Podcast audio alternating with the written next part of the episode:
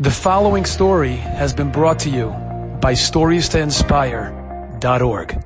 I want to tell you something that just happened in Israel with this. So, so I don't have time to go through it. You don't have time. But Esther Hamalka, right, stood up when nobody else was. Hacharesh Tacharishi, she stood up because she lost her parents and she was the only one that was able to, to destroy Haman. And really, when they read the, the Megillah, he screams, Hacharesh Tacharishi, if you're going to be silent at this moment, Atovich, Obesavich Tevedu, you and your father's house is lost. If you don't use your pain and the stuff that you're going through in your life to help others, then the pain and everything you went through is wasted. So, I spoke in all these seminaries, and I'm really speaking on this subject. And I told them a story that happened to me. I'm not going to say where, but in a, in a city in, in, in, in, here in America. And I was asked to talk. The, the, there were a few parents that passed away that year. And I was asked to talk to girls, specifically girls who lost a parent. So I was supposed to give a support group. So I figured seven, eight, right? I come to this woman's house. I'm speaking at six o'clock. They all come from school. Six year olds to 16 year olds who lost a parent. Some of them lost both parents. I walk into the room, there's like 27 kids sitting there. I was like, oh my gosh, I thought six, seven. So the room is full of chairs. I have my chair. Okay. So I'm like, oh my gosh, what do you tell a six year old who doesn't have a mother or a father? And there's 16 year olds and there's nine year olds.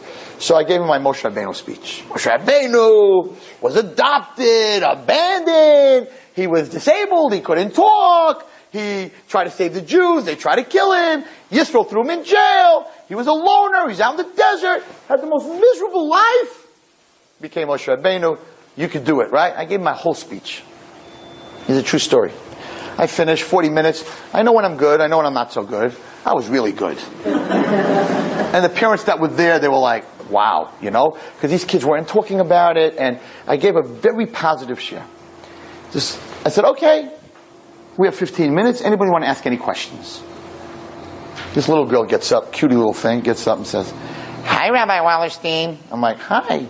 Can I ask you a question? Sure. What's your name? She tells me her name. How old are you? I'm nine. I'm like, okay, what is a nine year old? She's not going to stump me, right? She looks at me with those big eyes and she goes, Rabbi Wallerstein, I'm nine. I'm like, I know.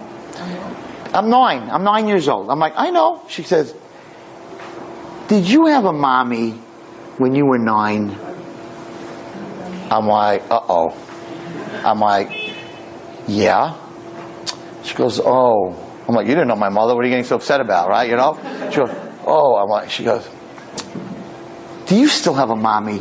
This is two years ago. I'm like, yeah, Baruch Hashem, she should live long. Oh, really? Okay. Gets up, uh, uh right? Just walks out. Just walks out of the room. Next kid gets up, goes to the kitchen. Next kid goes to the bathroom. Within, I would say nine minutes, the room was empty. I'm standing there like, oh boy, I just lost the whole shiur, all the kids. And I have to tell you something really sick, that when she asked me that question, I, my mother should live long, I really wanted to say, no, I don't have a mom. I didn't have a mommy when I was nine. I didn't even have a mommy when I was four. She passed away when I was three. I wanted to say that so badly. So she could say, Really? Oh, great. So I could be Rabbi Wallerstein one day. But the minute I said I had a mommy at nine, and I still have a mommy, her and me disconnected. Because I didn't go through what she went through. Lost the whole group. And the, the woman who ran, who was, who was she was apologizing the whole time. I'm sorry, Rabbi Wallerstein. I'm like, what are you sorry about? She's 100% right. What am I doing talking to these kids? I, I, I have parents. I mean, I lost my father 14 years ago, but I was 40 years old. Uh, who do, how can I talk to a nine-year-old kid who doesn't have a mommy? I'm like, I was the wrong guy. I was the wrong guy. I'm Wallerstein and I could give chizik, but I am the wrong guy because I didn't go what she went through.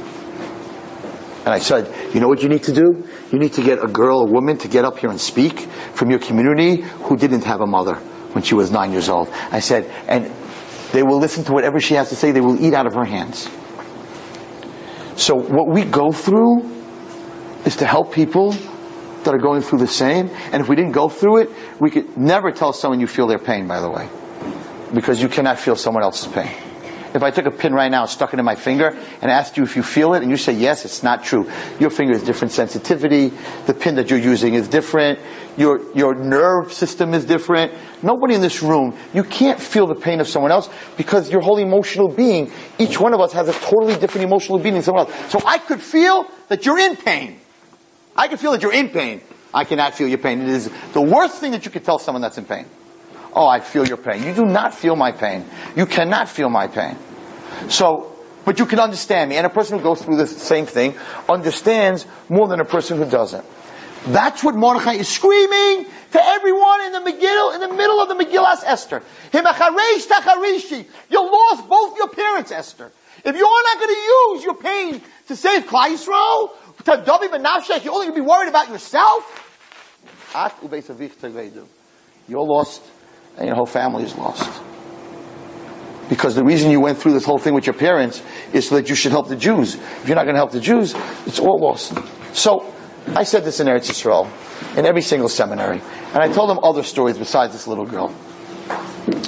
So after the year, girl comes up to me. She says, you have Ruach HaKodesh. I'm like, I don't have Ruach HaKodesh. I just talk about so many different things. I'm going to hit one of them. That's something that you need to hear. Right? It's an old trick. It's not Ruach HaKodesh. She says, no, no, I, I, I, I've been challenged really very much this year. I'm in seminary and I'm being very challenged. I said, what's your challenge? She said, I had cancer when I was younger and I recovered. She looked regular, perfect. I said, okay, so what's your challenge? You go to the Kaisel every day and thank Hashem. She goes, no, my parents don't let me talk in support groups because they're worried I won't get a shidduch. She said, so I, I cry to Hashem that you did such a miracle for me, and I want to help others because she went through like a really bad chemo and everything, and she looks today perfect. She says, and I, I want to give chizik. My parents don't let me give chizik, Rabbi Wallerstein. And, and now you came and you tell the story of Esther Amalka and of this little girl, and I feel even more guilty. Right? In ice. Hashem gave me refuah shlema to help people, and my parents don't let me because of shidduchim. I said, no problem. Chayenu, this organization, Chai Lifeline Eretz Yisrael, I said, find a little kid that's going through it, nine year old, seven year old, whatever it is, and start taking her out and be her mentor and tell her, you have a little secret to tell her. I said, and tell her what you went through. And she can't tell anybody. She will not ruin your shidduch. And you will save her life.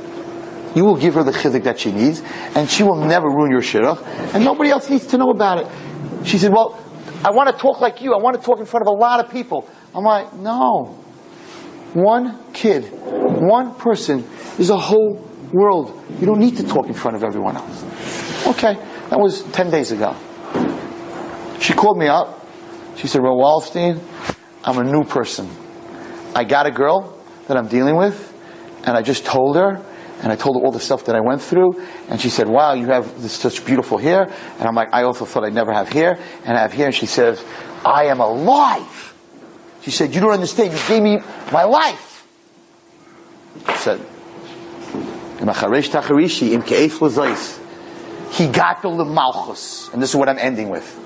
If you stand up in the moment that other people need you, and you give them chizik because you went through the same thing, Higata lemalchus. You have re, you have risen to malchus. That's what he said. Higata lemalchus. If you use your stuff to help others, you have reached malchus. And you can stand in the chutzner of God, in his Beis Hamikdash Shalmaila, and you can ask him for anything, and he will put out his scepter of Rachamim on Klal Yisrael. Enjoyed this story? Come again. Bring a friend. Stories to inspire.org.